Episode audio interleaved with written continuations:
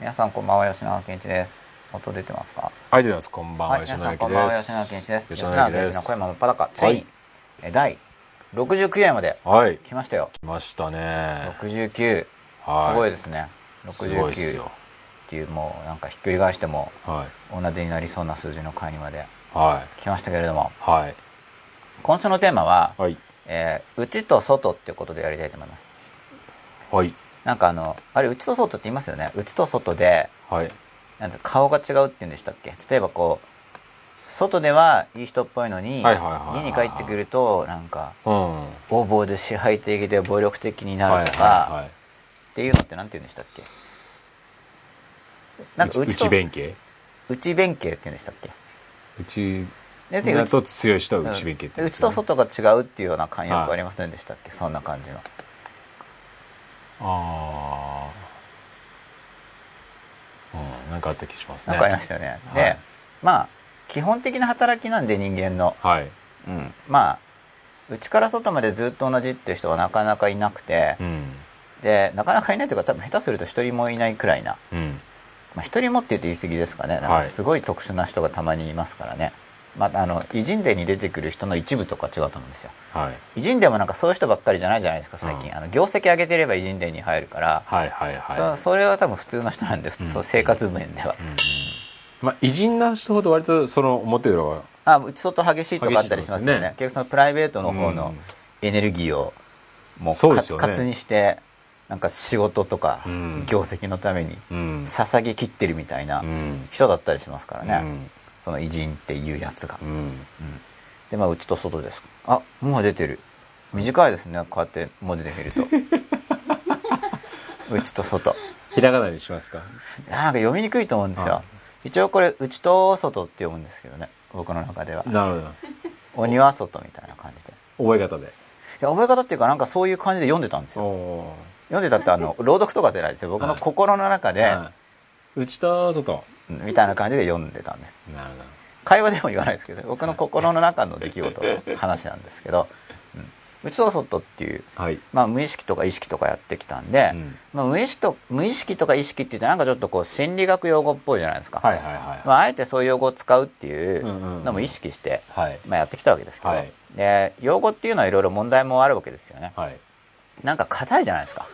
そうですね。用語ってだけで。そうですね。まあなんかもう心が硬いし、うんあの人事になってしまったり、まあ、結局知性化の働きが、まあ、知性化とかっていうこと自体がそう硬い単語ですけど うん起こりやすくて、うんなんかか浸透しない感じですよね。なんか認識が逆に、うん。知識としては入るのかもしれないですけどね。うん、そうです。だからそれしかもその知識がだから本当の知識として入んなくて、ね。なんか机上の空論みたいな、まあそうですね。多分日常会話的なの評論家っていう方あるじゃないですか、うん。あの悪口で言う。はい評論家みたいだねって悪口で言う時にありますよね、要は実践できてないじゃんみたいな意味で、まあ口だけだねっていうのをうん漢字の画数増やしてなんかはい。評論家風とかって言ったりしますよね、はい。そういうふうになりがちなわけですよ、でやってないと。うん。で基本的に僕はもう現場、はい。まあ、人生も生きてるし、はい。まあ、仕事も現場だしはい。現場が大事だよねっていう立場な人なんですが、はい。僕自身は、はい。まあだけど説明もするんですけれども、その知性化の働きとかもあるんで、はい。まあもうちょっと分かりやすく言ったら内と外かな。ということで、はい。まあ、これまでいろいろお話ししてきたんですけれども、はい。内と外っていう切り口からはい。今日はお話ししてみようと思います。今日いきなり本題から入りましたね。タイトルから入ったっていう方が正確かもしれない。で先週あれですよ、はい。田中ひかるさんがいらしてくださって実は、はい。えー月経と罪とかの話をしてくださったんですけれども、はい。なんかブログ記事書かないうちに1週間経っちゃいまして、ああはい、先週のブログ記事も上がっていないわ。それなんかブログペース落ちてますよ今日の予告はしていないわ。ね。だんだん楽になってきてますね。ああなるほど。いろいろやってるからな。ん月1回ぐらいしか更新してないですか？いやもうちょっとやってます。もうちょっとですか？はい、月23うん。多分平均 2. 点いくつとか言ってると思う。はい。2週間に1遍ぐらいで。大体そんな雰囲気ですね。まあ減ってますけど。まあでも夏忙しいですよね。特にね。やっぱね。ああそうなんでしょうか。その教育業は僕はでもあんま時間ないんですけど。別に夏だからボンボン駒が増えるとかっていう感じじゃないんで。ああなるほど。また時間帯変わってたりしますけど、うん。夏だから朝とか。うん。あと夏だから伊豆とか。あ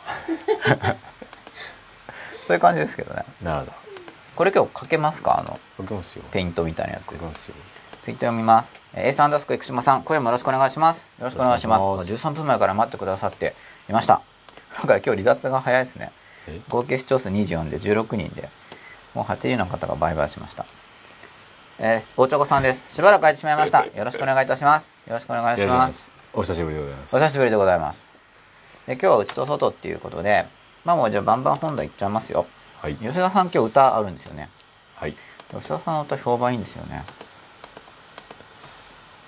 内と外。はいまあでも本当よく69音まで来ましたよねそう。ですねこれすごいことですよ。はなんかもう100いきそうですもんいね。100いきそうじゃいきそうですねちょっと見えてきましたねそろそろいきそうになってきましたよそうね。ですね1、2の頃とかってほん、まあはい行くって言ってるけどみたいなところがやっぱかなりあるじゃないですか。はいちょっと行きそうな雰囲気出てきましたよね。どうやら行きそうこれは。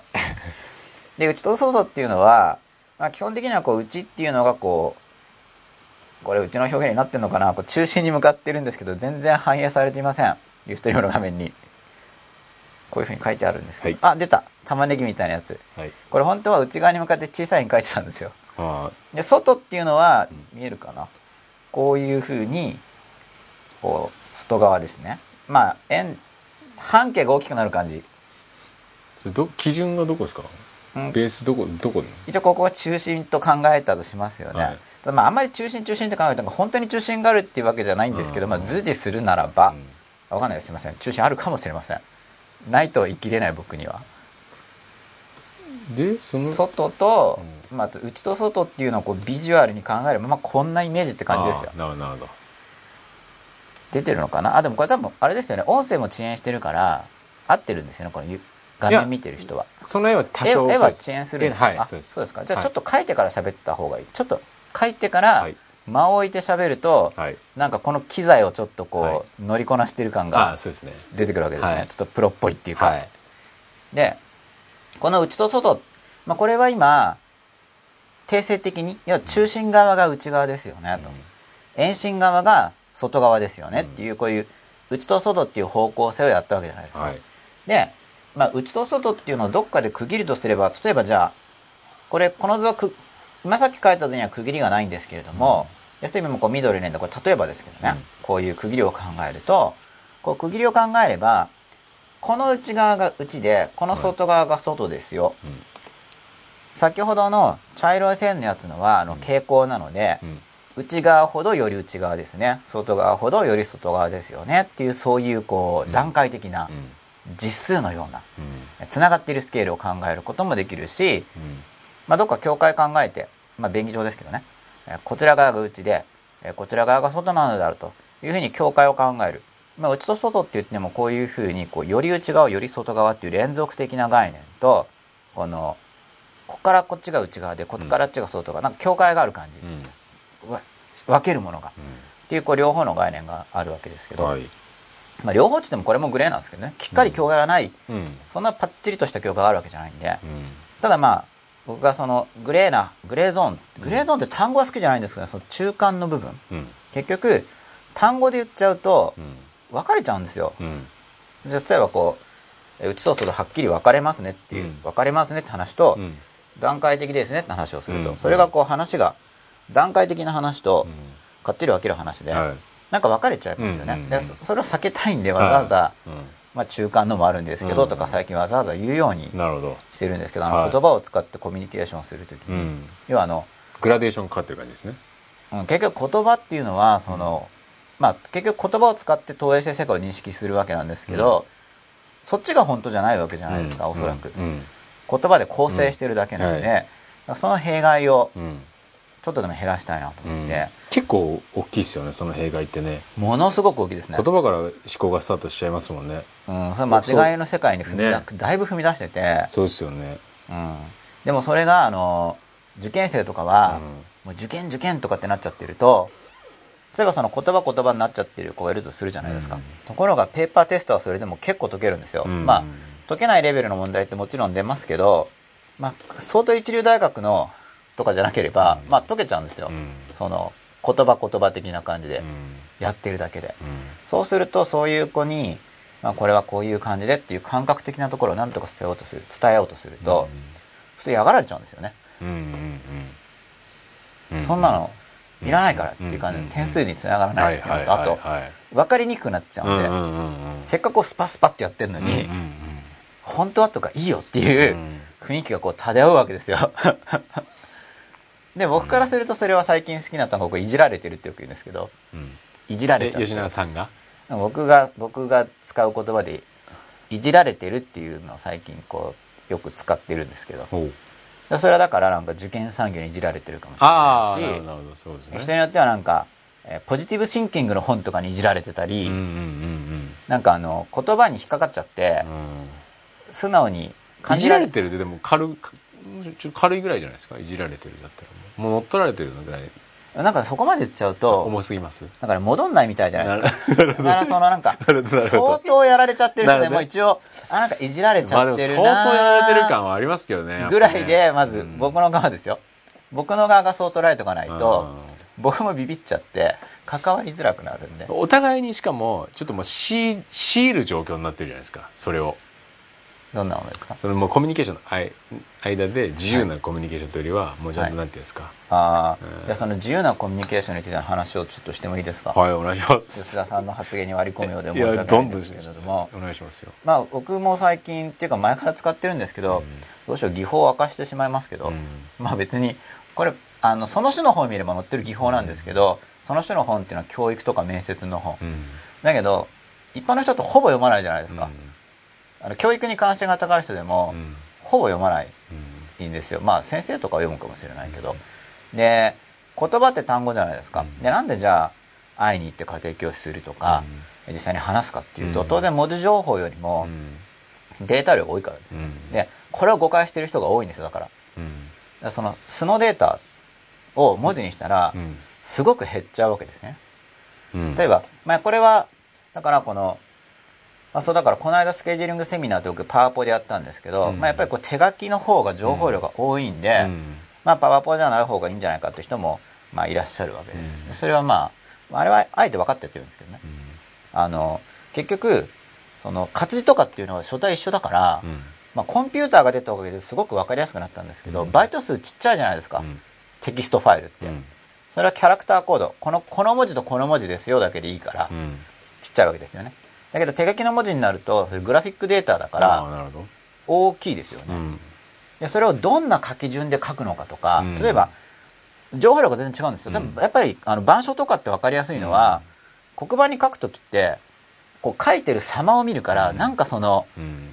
チョークのスピードとか、うん。筆圧とか、そのパパパパって書くのか、うん。ゆっくり書くのか、うん。ぐりぐり書くのかとかでなんか情報が増えてるんですよ。うん。これ大事とか、うん視覚的にも。まあ音声もありますもんねそこにね。そう。で黒板とホワイトボードでまた表現力が全然違うんですよ、少なくとも僕の場合は、うん。まあ、一応塾の先生でホワイトボード僕は使ってたんで、うん。ホワイトボードの使い方も練習したんですけど、うん。やっぱりそのチョークのあの昔からある、あの昔からですも改良されてるんですけど黒板のところですね。むしろ改良されてるやつの方が好きなんですけど今風に改良されてる方の黒板。はい。あののが消えるしはい。でそれので蛍光チョークが好きだから。昔なかったですからね。でそのチョークでやあ今ると蛍光直あるでしたっけ？蛍光チョーク僕好きで蛍光チョークない学校とか塾に行く時はマイ蛍光チョークを、なんか見えないんですよ蛍光チョークじゃないと、蛍光直を持ってるわけですか。うん、いや蛍光チョークじゃないと赤とか見えにくいんですよ、わかりません？うん。うん黄色とちょっとか赤がラメってる感じね。光んないんですよ。はいはいはい。なんかこう強調したくて赤で描くのに蛍光じゃないと書いて見えない。ちょっともう緑に負けてるみたいな。そうなんですよ。赤逆に見えなくて赤で文字書くと生徒読めないみたいな、そうに。そうかそれに勝つためにちょっと赤で。まあそういう場合は白で書いて赤で書こうんですけどまあそういう技術ではなく言いたいことはですね。黒板の方が表現力本当全然違います。ああでもそういう先生いますね。まあ本当違いますよ。黒板の方がいい全然あのチョークってこう、うん太くも書けるし、うんこう書いてると尖るんで、うん。シャーペンの芯みたいに、うん。細くも書けるし、いろいろできるんで、そんなのみたいですよね。いろいろテクニックあるみたいですよね。ゴンゴンって叩いたりとか割ってこうピュッて投げたりとか、うん。もう結構自由自在に使いますねね。あのチョークは。うん。まあだから、これ、粉吸うの体に悪いよなと思いつつ、でもあれ今貝殻っすよねチョークって。またいらない情報を。うん基本は、ね。はい。なんか悪いだろうな。じゃないですもんねまあそれはそうですよね。ねでも体には悪いだろうなと。粉塵ですから。うんと思い思いつつ、はい。まあしょうがないからやってるんですよ。職業だからって感じで。うん。えどこでですか？あその黒板で教えてた時は。あでこの間の、えっと、大量記憶の方は黒板でやったのに一応そういう思いがあって。ああ会長が。ここわざわざ黒板でやったんですよ。の場所その方が伝わるからっていうことで、まあ、今回逆にあえてうん。その無機質なところでわざと、まあ、コンセプトうん。上そういうのであえてやったんですけれども、でなんかその情報量が違うとすごく大事で、うん例えば今これ手書きで内と外って僕書いてるじゃないですか、うん。これをなんかフォントの活字で、えー内と外ってやるとやっぱ違うんですよ、黒板とかだともう、まあ、当然うん。ジェスチャーも見れるし、うん。文字もだから筆圧とかで全然違うんで、で生徒もまたそれでこうリアルタイムに書いてるのを写してうん。聞いてってやるとやっぱ全然入り方がうん。違くて、だからその黒板でやるあの昔からのやり方ってやっぱすごくいいと僕は思ってるんですけど、うん。ホワイトボードももちろんそこそこいいんですけど、なんか綺麗だから白いって意味で、でもこ表現力は黒板の方が僕はある派、でなんでそんな話をしてるかというと、要はじゃあ黒板の板書とかを元にしてなんか綺麗な活字とかに落としちゃうと情報量が減るんですよ。うん。だから有名な先生の板書とかを活字化した、はい。えー参考書とかが売ってたりするんですけどなんかつまんないんですよ、はいはいやっぱ情報量が全然違うから世界史とかでよくその、うん。要約だけまとめた活字でまとまってる本があるんですけど、ね。なんかね分かりにくいんですよ。うん。でもあれをその先生が本当にこう板書しながら説明しながら書いてれば、同じ内容でもそれをこう同じですけどね本に書いたのと同じですけどそれを先生も板書して生徒も写しながらってやってるともう全然もううん。入り方が違う。うん。でそれはだから言いたくて、えーノート術の本では、自分で書いた要するにまあ先参考書が紙だとしても、うん自分でノートに書けば自分は表現できるじゃないですか、うん。だからその自分の文字で書いたノートを繰り返し読むっていうのが本当に大事なんだっていうのを主張したんで、うん。それは手書きノートと例えば PC でカシャカシャカシャっていうのがやっぱまた違うんですよやっぱ入り方が、うん。ただまあ PC の方が早いですからね。だから、うんこうしょうがないもう効率重視の時には PC とかでパッパパパってやりますけど本当に自分が吸収したいコンテンツとかやっぱり手書きでうん。やった方が入るとうん。僕は思うわけですが。でじゃあその言葉の弊害をなくすにはどうするかというテクニック論でどう思います？これ僕は技法的に結構練習してるんで注意深く聞いてれば注意深くなくてもなんとなくわかると思うんですけど、うん。吉田さんならどうしますか？言葉の平和をなくす。うん言葉の弊害をなくす音声コミュニケーション、まあ、なくすっていうか減らす、結構。うんどうですかね。僕ははい意外にその人が話してる言葉を聞いてなくて、はい、その人の心とはい。か表情とかはいに意識が飛んだりするんですけどね、あかっこいいですね。そっち行っちゃうんですよ。あそれはじゃあちょっとせっかくこの図を書いたんですけどこれをじゃあセーブしてその話をしましょうよ。69の1じゃあそれでもね最近ちょっとマシになったんですけど僕はい。全然それを自分であの理解できてなくて、そんなことをしていることが。はい、無意識にそれをやってたんですけど。まあ僕学校の授業とか全然聞けなかったんですよ方本当に。それは先生はあれですか？ジェスチャーとか心の動きがなくてただ喋ってるから？いやそう全部です。だから学校の授業とか本当にちゃんと聞いたことが一回もないんですよ。それは授業がつまんないからですか？いや聞けない。だから違うこと考えちゃうんですよ。一生懸命喋ってるんだとかそういうあでもその言葉を喋ってるだけだからってことですねおそらく、まあそうですね、それはコミュニケーションの表現側で、まあ、肉体を持ってますけどこれでも真っ裸でも昔言葉は信じらんないじゃないですかって出てきたじゃないですか。う、ん。騙す人って言葉で騙すんですよみたいな。あだからこう人がいて、まあ、体持ってますよね。で体持ってて、まあ、口も動くし口とか表情とか。で体の外側にこう雰囲気とか出てるじゃないですか。うん。で言葉っていうのがあるわけですよねで基本的にこっち側ほどこう意識的になるんですよ。うん。で今日の内と外の話で言ったらこう外向きの話になるんですよね、でこっち側に行くほどこう内側になるんで、うん。うん。まあ、表情と体はあれかな。まあ普通の人はう、ん。あの特殊な訓練を積んでない人の場合は表情の方が、あのあ体の方が内側なんですよ。うん。例えば、あのニコって笑顔を作っているっていうのは外側じゃないですか、うん。しかし、うん。その笑顔は頑張って作っているけれども、あの拳の力の入り方とか、うん。手の置き場所とか、うん。あと足の指の動かし方とか、うん。そっちに結構出ちゃうんで普通の人は、あのなんか多分政治家の人とかうん。俳優の人とかそういうトレーニング受けると思うんですけど、うん。そういう人はなんかまあそこも投与して、外向きで意識的にやっちゃうと思うんですけれども一般の人はまあさすがに表情は普通の人は外向きなんですよ。うん、表情は一応相手向きうん。にうん。こうかぶるじゃないですか、うん。顔作るというか、うん。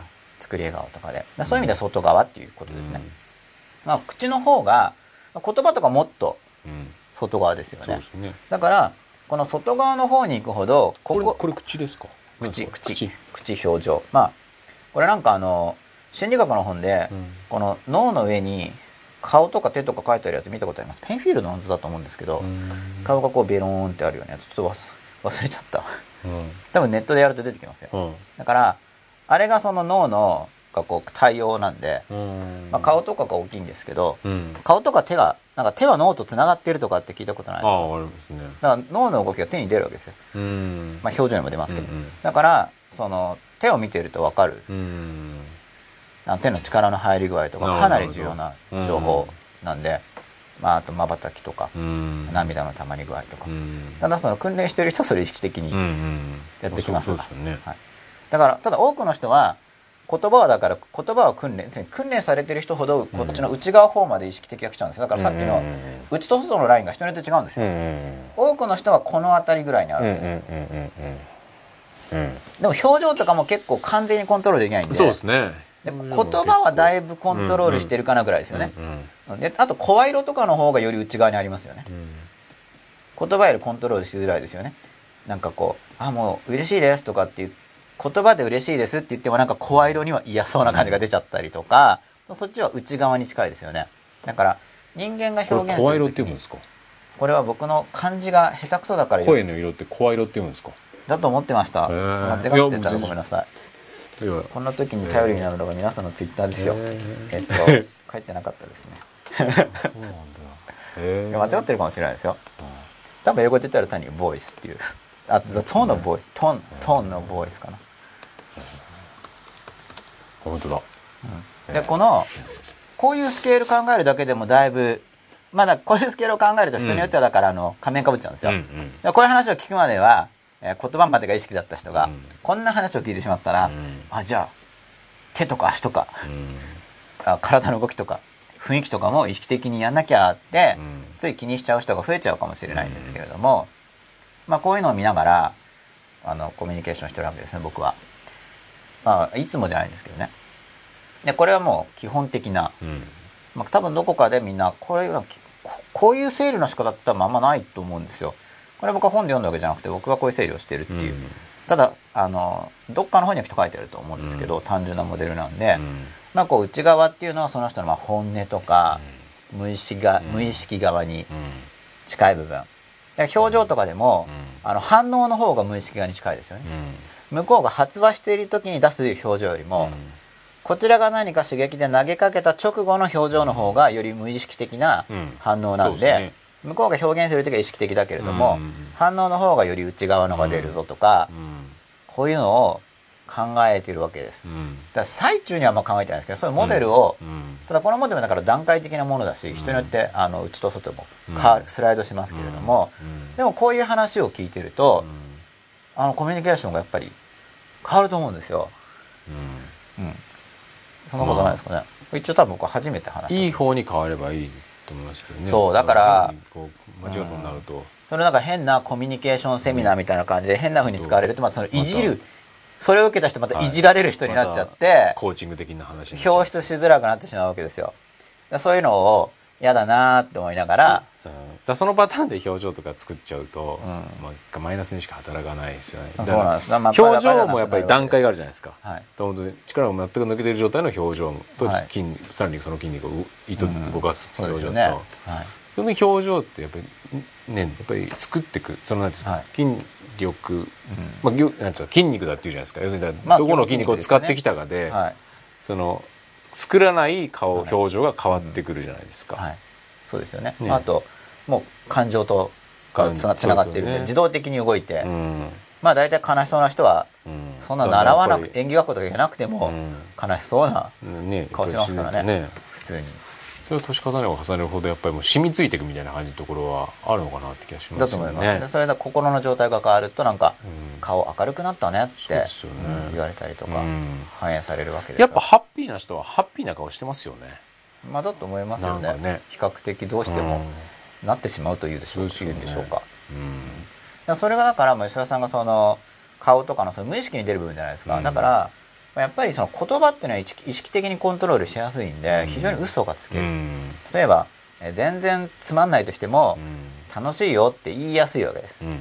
だから、まあ、逆に言えば意識的に自分を変えていきたい時に使える、全用すればですよ、うん。自分を意識的に変えていける時に使えるということでもあるししかし全用じゃなければはい。嘘をつくのに使えるということになるわけですよね、うん。意識的なコントロールがしやすい。より外側であるとでこういう感じであの内と外っていうで、うん。普通は雰囲気よりももっと内側になるのが心の中とかって内なわけじゃないですか、うん。心の中っていうのは他の人からは見えないので、心の中って基本的に内側ですよね、うん。でもそれを外側に出そうと思ったら自分でこう表現したり、うん。告白していったりうん。するっていうとそのまあほっとけば内側にあるものをなんとかもうちょっと外側にやっていこう。で、まあ、こういう内側外側のスケールですよね、うん。でその言葉でやっちゃうとだから嘘になってしまう。うん。でそもそも僕が表現する時も言葉言葉でやるとやっぱり嘘になっちゃうんですよね、うん。あのもう単語化する時点で、それがもう単なる文字になってしまえばうん。情報量が減りすぎてしまううん。から伝わらなくなるんですよ。うん。ここにこれ教え方の話とかもうん。関わってくるんですけど、ここにその同じ話をしてもやっぱ分かりやすい人と分かりにくい人がうん。出てくる、うん。あの特に話だと特にやっぱりうん。それやっぱ情報量が多いから、うん。文字だったら同じ文字かもしれないけれども、は話すっていうとうん。声色とかうん。間とかいろいろ出てきますよね。で実際に会って話すとなればもっと微妙な雰囲気、特にその刺激に対する反応ですよね、うん。聞いてる人は何かしらこう表現して刺激を発するじゃないですか、うん。それがえ個別指導だろうが、うんあの集団授業だろうがはい。何かしら。でそれに対してどういう反応があるかっていうのを別にこうわざわざ分析しようと思わなくても、なんか人間って感じるわけですよね、うんでそれでやっぱり話が実際違うんですよ、うん同じ同じ話だとしてもうん。誰が話すかで。うん。でじゃあその誰がそのじゃあどうやって練習するんだっていう部分なんですけど、これマッパーだからちょっとやったと思うんですけどね、あのこういう語り口では語ってないんですけどよく聞くと出てきてるんですけど何何だと思いますか？で一応僕はね意識的に練習もしたんで今,、うん。今でも技法的にも練習しながらうん。コミュニケーションしてるんですけど、僕がその工夫でやってそうなこと。つまり言葉っていうのは弊害があって言葉化してしまうことでなんかもう本当フレームこう枠、うんあの竹ひごの枠みたいな、本当はもっといろんな情報が、うん。面の形状とか、うんひだの感じとか色とかあるのに、なんかこう竹ひごのフレームみたいなのになってるんですよ単語だけ取り出すと。うん。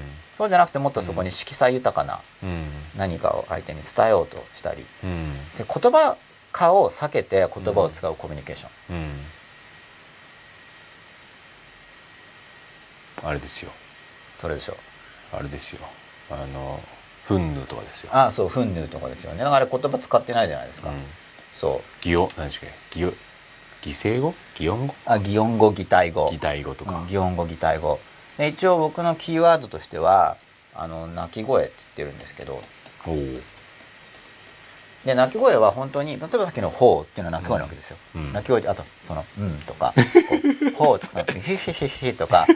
これ鳴き声系じゃないですか、はでこの鳴き声を上手になる。うん。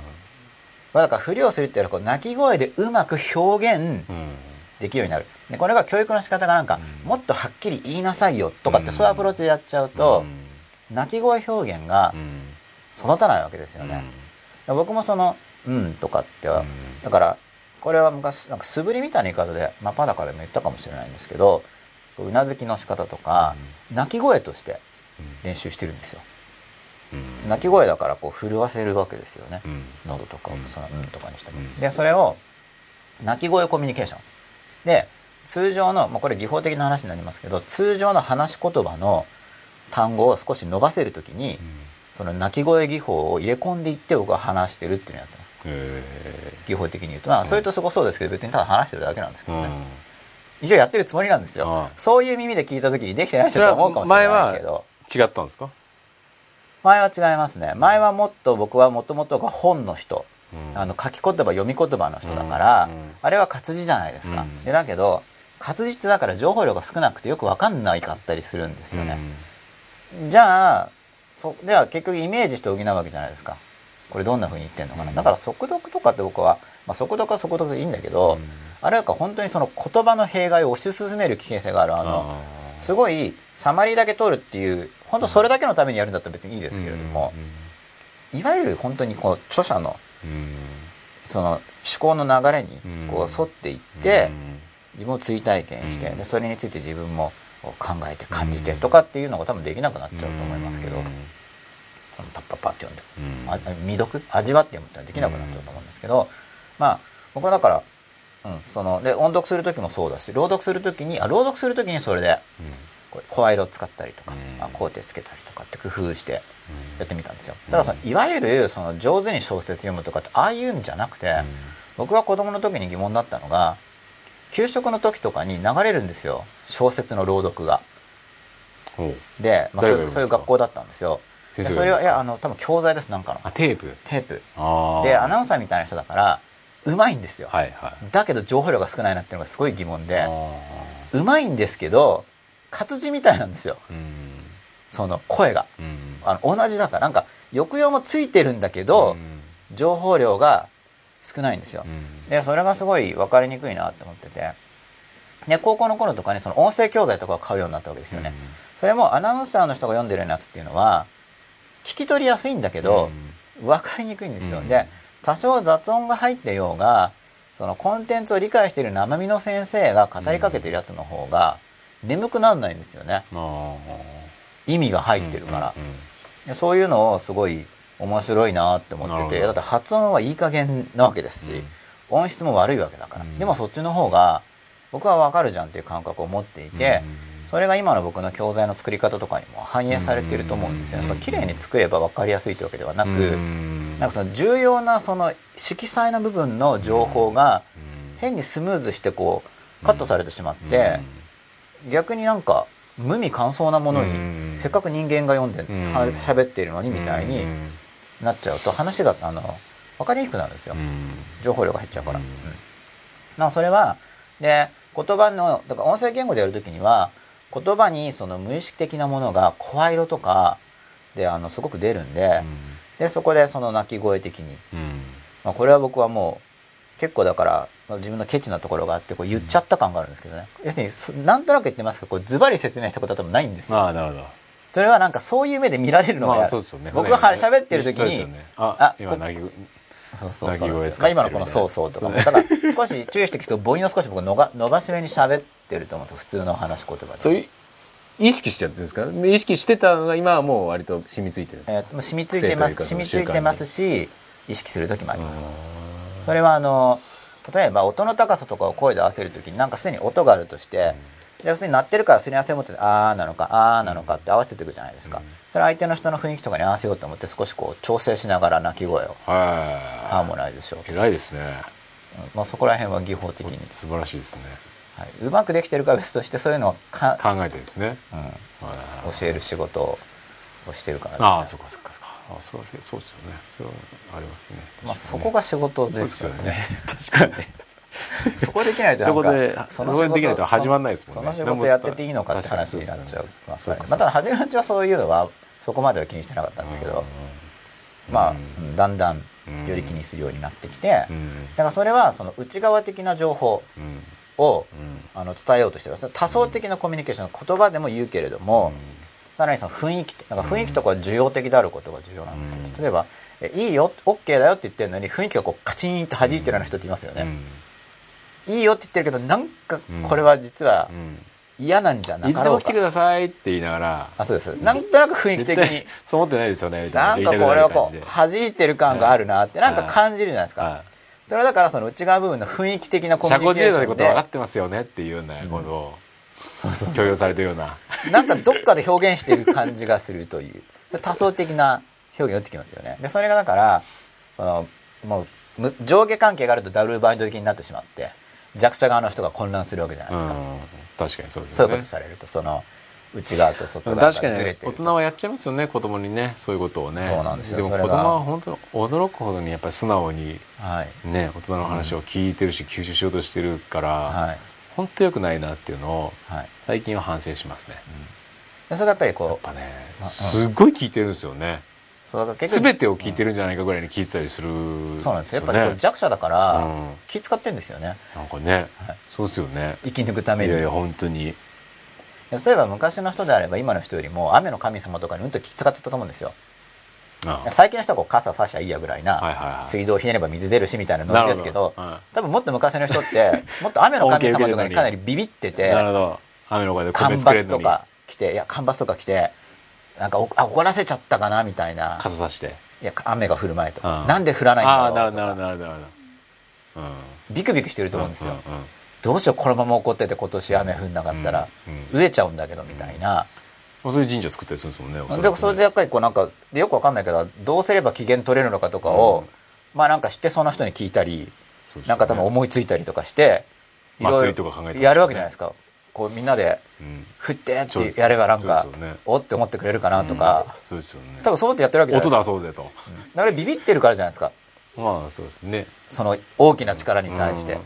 で今はその雨の神様とかにあんまりあんまりみんなビビってないと思うんですよ、まあうんさすがにこう降水とか来るとちょっと来ますけど普段はなんか怒ってんじゃないですか。うんなんか最近ほっといてんなみたいな。意外 にしろと俺俺俺強いんだぞみたいな、傲慢になりすぎだったり人間は。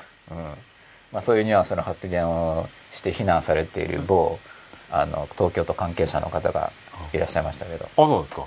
はい、あ あのこの間の時にですね。あまあでもそういう感覚を僕も理解できるんですよ、うん。あ理解できるっていうのはそう思うことが、うん。つまりその雨の神様がどう思ってるか僕には理解はできないんですけど、うん。ひょっとしたらそうかもしれないなぐらい、うん。ただ人間はビビるわけですよね。そのうん大いなるうん力に対して、うん。ところがその子供からすると、その親ってなんかそういう強者なんですよ僕あの昔旧約聖書の時にすごいビビったんですけど、うん僕はその旧約聖書を読む前から神様という単語を知ってたんですよ。ほとんどの人多分そうだと思うんですよね、うん。あのクリスチャンとかですっごいちっちゃい時から読んでる人以外は、うん。で神様と思って読み始めたらなんかいもう冒頭からかなり怒ってるんですよね。うん。ですごい衝撃を受けてあれい怒るのみたいな。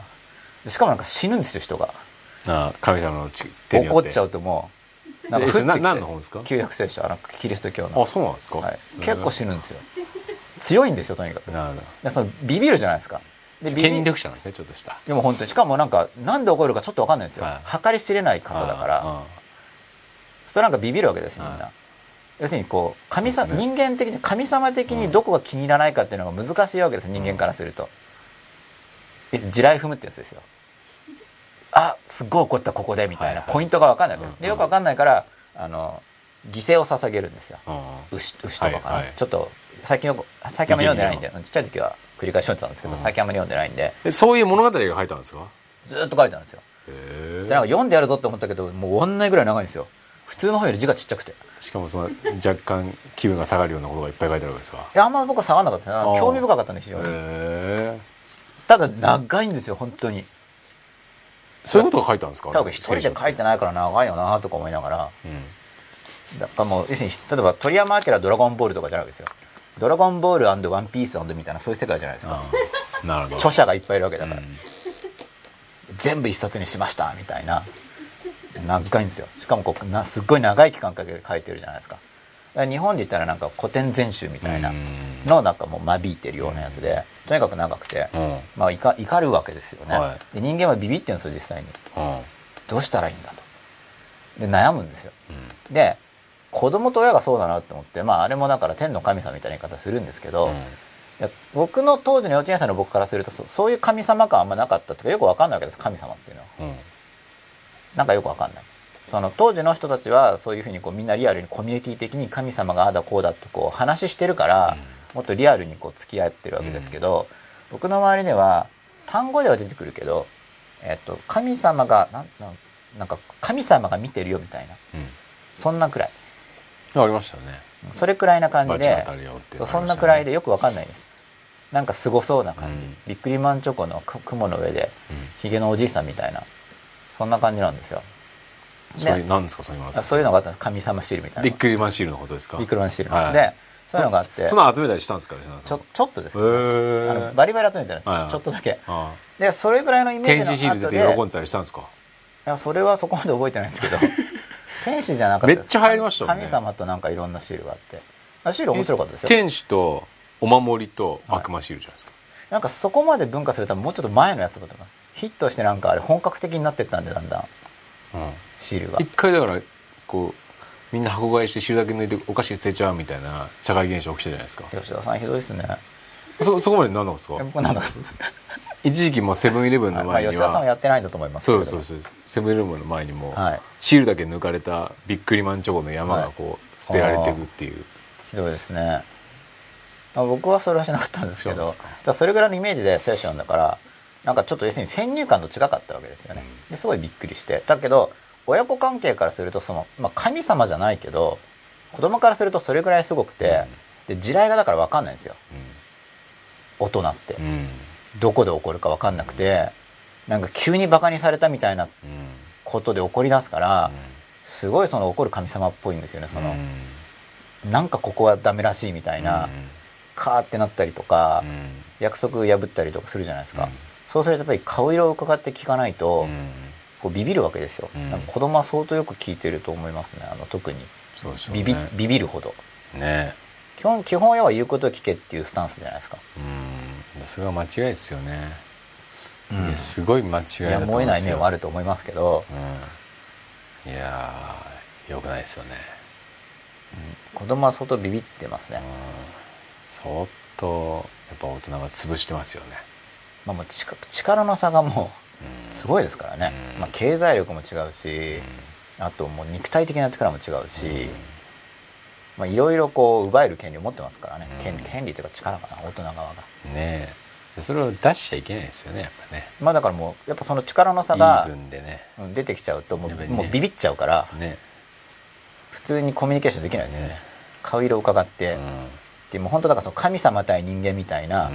もう本当もう絶対的な強者と翻弄されるしかない弱いものみたいな構図になっちゃうんで。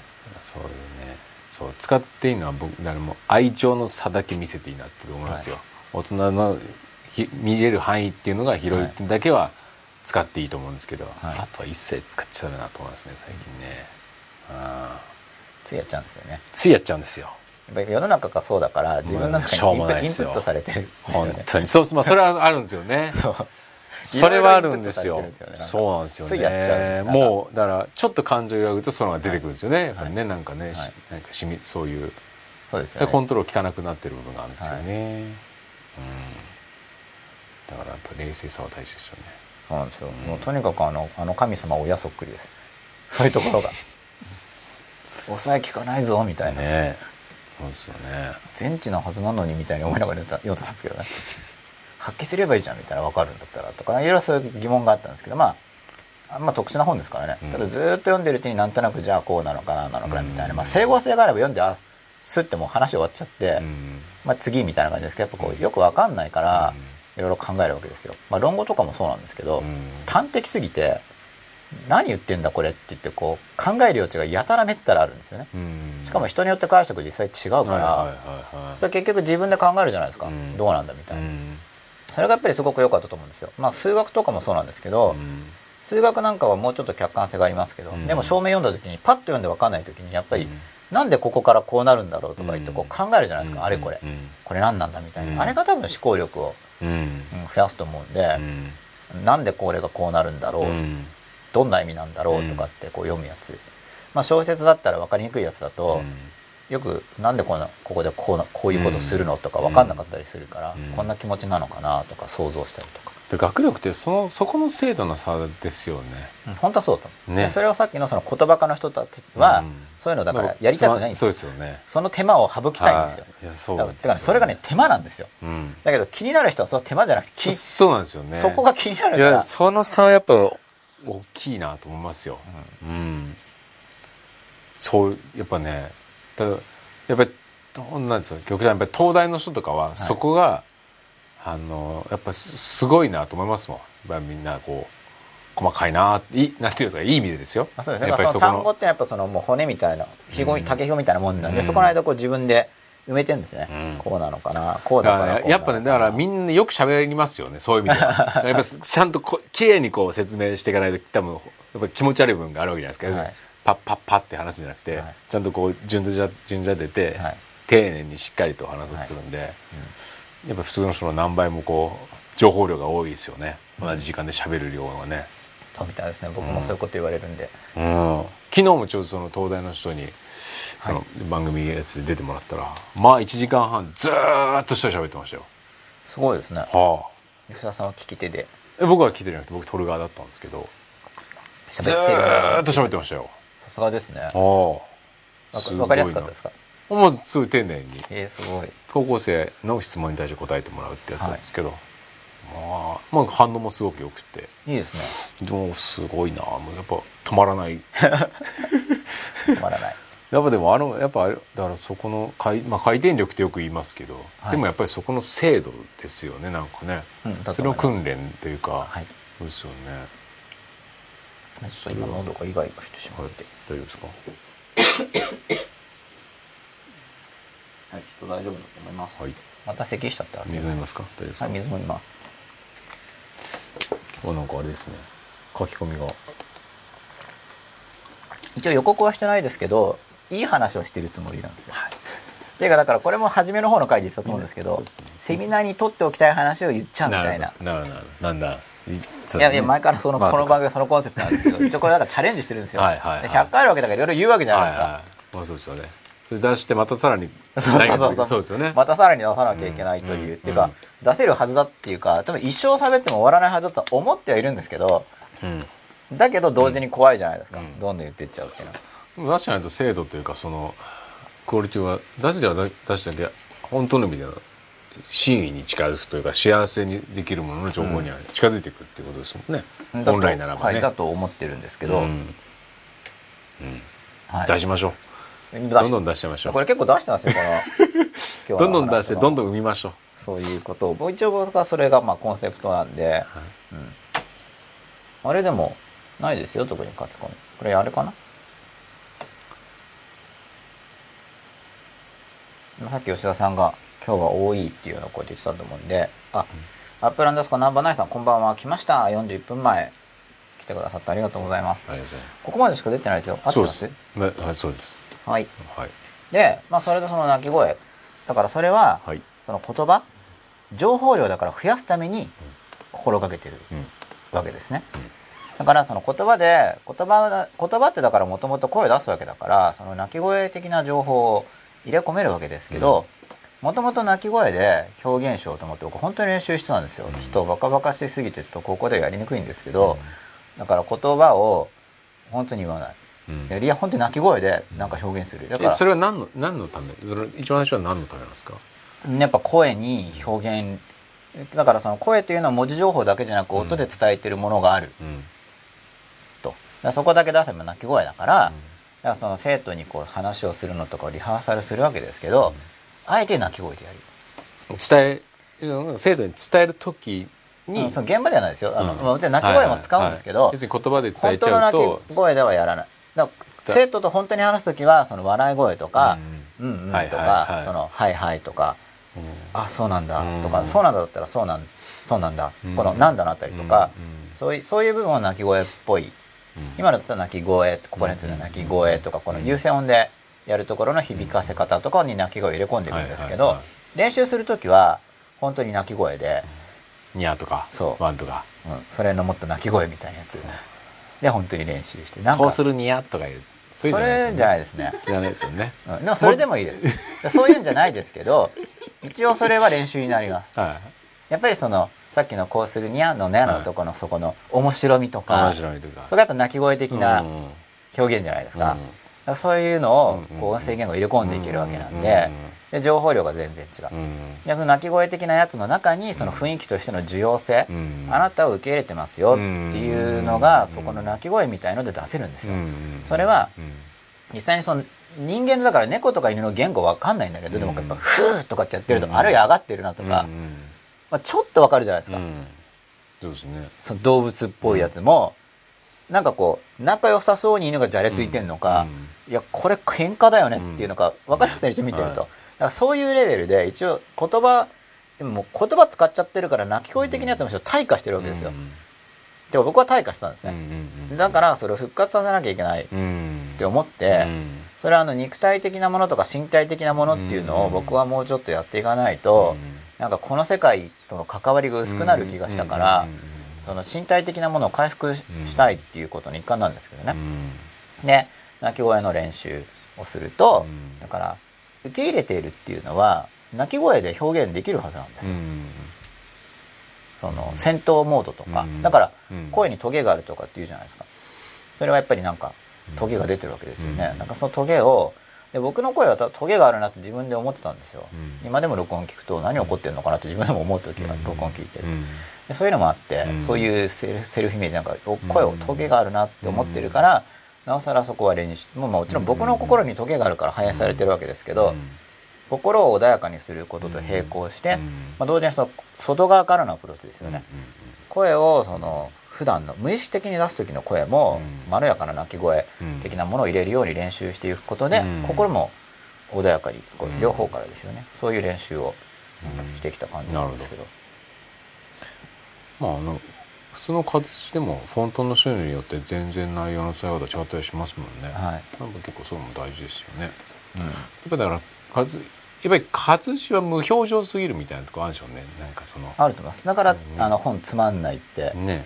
うん、言うんだと思います。子供たちとかも、結構今本なんかもフォントとかサイズとかい。やっぱ工夫してる本多いですもんね、はい。そういう部分ではね。だやっぱ文章で面白くやらせようとしたあ読ませようとしたら結局面白く読めるやつっていうのはやっぱそこにストーリーがあって、まあ、単語を書いてあるだけなんだけれども、まあ、技術的にはその五感を刺激するような、その身体的な感覚の描写だったり、うん。まあ、結局その意識に上るさまざまな要素が一応言葉化してはありますけど書いてあるんですよ、うん。前やってあの感覚が書いてあったり、うんもちろんセリフに言葉が書いてあるし、うんで視覚情報である情景が書いてあったり音。とかうん匂いとか、うん。完璧に文字で書いてなくてもカレーって書いてあればそこには匂いとか、うん。視覚情報とかも人間っていうのはそのうん。それまでの自分の体験で分かるわけなんでそで感情とか直感とかうん。理性とかそういうものが全体的に表現されているとやっぱり読んでて面白いんですよ、うん。それをなんか本当に論理的な学勉強の本だからって言って論理的な部分だけ取り出されちゃうとつまんなくなっちゃうんですよ、だから生身で教える時にはそういう普通の本だったら抜け殻になっちゃってるものをうん。もうちょっと時間を置くようにしてあげると分かりやすくなって、うん。で同時にその知識を与えるだけじゃなくてその生徒さんとの関係性が表現できるわけなんで、うん。基本的にはだから需要のうん。雰囲気がうん。何と言っても大事なんですけれども、でそれもだけど、まあ、言葉でえ何言ってもいいんだよとかっていうことも大事ですけど、うん。まあそのジェスチャーとかうん。声色とかでやっぱうん。表情とかで出るんで、うん。まあまあ嫌がった顔した時には言った方がいいんですけどね。なんていうんですか？嫌がっちゃったって。相手に？生徒に？あ嫌がっちゃったって。嫌がっちゃったって。もっと嫌がりそうじゃないですか。いやそれはその嫌がっちゃったっていうことをテーマに置いてるわけですよ。あなるほ嫌がっちゃったね。僕がさっき嫌がっちゃったねということについて互いにコミュニケーションしてるわけ。ここに置くわけですね。うん。その話題について。そうするとだから嫌がってないわけじゃないですか、嫌がっちゃって終わってないから話が。なるほどその嫌がっちゃった僕についての話ができどるんで。あつい嫌がっちゃうんだよねみたいな。ーなるほど。それでも本当に嫌がってるのと違うじゃん。本当に嫌がってたらそこでコミュニケーションをもっとピシッまあそうですよね。だから嫌がっちゃうっていうのはその感情反応それは出るので、もちろん穏やかにしたいんですよ。したいけれども、現状において出るわけですよ、うん確かに。刺激によっては、うん。イラッとしたりうん。ムカッとしたり。でそれをだから一時的な反応ですもんね。あくまでね。そういう意味ではね。減らしたいですけど、うで前より減ってることを期待するんですけど、うん。まあでも出るんでうん。まあ出ちゃったなと。うん出るよねってことで 許してもらうみたいな。なるで内と外の、まあ、ちょっと内と外こういろいろ言ってるわけですけどで、まあ、こういうふうにこのひょこれ表現っていう観点から見た内と外ですよね。で、はい。さっきのあの同心円は一応心の中ほどうん。と外側っていうことで表現してるんですけどうん。でこれらの内と外あと態度うん。それはその外にいる時と家の中にいる時に態度が違うっていう内と外がありますよね、はいはいはい。その態度の違い、うん。えー表現のどこが内と外かっていうことと、うん。まあ、あと心心の中無意識ほど内側。うん。で無意識があって、まあ、その動詞をさっき書こうと思ってたんですけど実は。無意識まあ無意識の無意識の中のさらに中央みたいなところがおそらく一番中央であって。でその外側に意識っていうのがあってでさらにあれ消しちゃった。こうかな。まあ一番内側に無意識っていうのが無意識っていうのが無意識。無意識があって意識があってで多分身体があってこう外側に行くと体ですよね、でこう外の世界がありますよね。物質世界で世界があってでその中にこう他人がいてってこうだんだん外側になっていくわけじゃないですか、うん。で他人の中でも内側の人ってこう親しい人がいますよね。家族とか。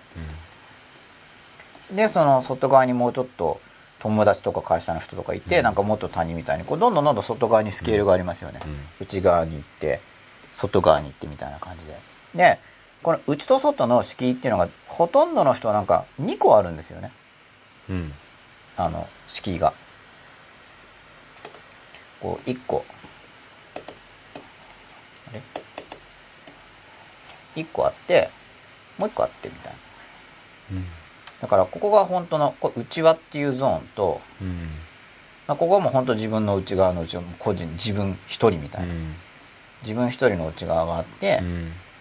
で自分一人の内側っていうのが内内輪の世界で内輪の世界も2個あるんですよ。うん。内輪の世界でえっとねべったりしてるやつ。同一か同一視してるやつべったりしてる内輪と一応他人を保っている内輪っていうのがあるんですよね、でこの外側が内輪じゃない世界でだからそうすると2個って言ったけどもっとありますね。そう言っちゃうと、こういうなんか階層が感じられるんですね。うん。でこの階層と、うん。えー無意識と意識の層のうん。関係をうん。今日は考えてみたいなと。で内輪のべったりと内輪の他人っていうところをご説明するとはい例えばその友達とか、うん。あるいは仕事仲間とかで内輪ってありますよね、うん。で会った頃って同じ会社でも内輪じゃないかもしれないですよね、うん。まだ打ち解けてないから。うん。で関係性によっては内輪は一人もいないかもしれない。会社には。うん。でもそのう他人を保ったままでの内輪っていうのがいわゆる内輪ですよね。うん。でべったりの内輪っていうのはほとんどもうこれはもう家族とか家族とか恋人とかのやつつまりもうその他者性をうん。保っていない、でうん。他者性を保ってないことの象徴が肉体的接触つまり普通他者性っていうのは身体と身体がこう皮膚の境界線っていうのがあって、うん。そこに空気があって、うん。体が離れてるっていうことで、うん。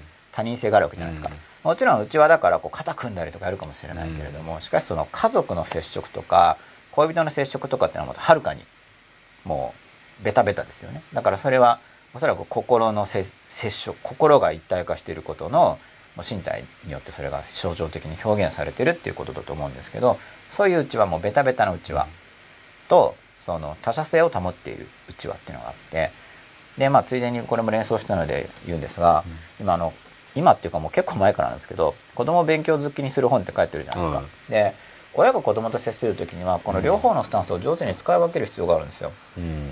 つまり子供とべったりやっていくその内輪の他人としてのコミュニケーションと、その子供の成長を願う親としてのコミュニケーションっていうのは違うんですよ、その親として子供の成長を願う立場から語る時にはうん。内輪なんだけど、うん。この他人内輪のうん。も、の関係性で入んないとうまくいかない、まりそのべったり仲良くなるっていうのは、いわゆる親子関係ではなくて、その一体化なんですよね、でそれはだから人によって違うんですよ。その親子関係にそのべったりした一体化を入れない。親子のけじめをつける家庭もあるし、恋人でもべったりしない人もいるし、うん。夫婦でもべったりしない人もいるし、でもあのそうべったりする人もいますよね、ただその子育ての場合にはべ,、まあ、べったりするのはその仲良くっていうことでそれは方針的でいいんですけど、でも親子っていう意味で子供を育てるために語る時にはこの他人としての内輪のスタンスで語らないと、そもそもその視点がだって親から語るって時には他人じゃないですか。ドイツのっていうのはなんかえ一緒にドロンこ遊びして、一緒に楽しいねっていうのは同一化してますけど、親として語る時は他人として語るわけなんで、この両方のものをちょちょっと意識してスライドすると関係を良好に保ちやすいんですよね、これはなんか厳密に分けるんじゃなくて、うなんかこういうモデルを持っているとやりやすいと思うんですけど、ででこういうモデルを持ってることで他人との関係をもうちょっと、え、生きやすくできるんじゃないか、というようなことをお話ししていこうと思ってるわけですが。ということでトイレに行ってきてもいいでしょうか。はい。だいぶうちと外って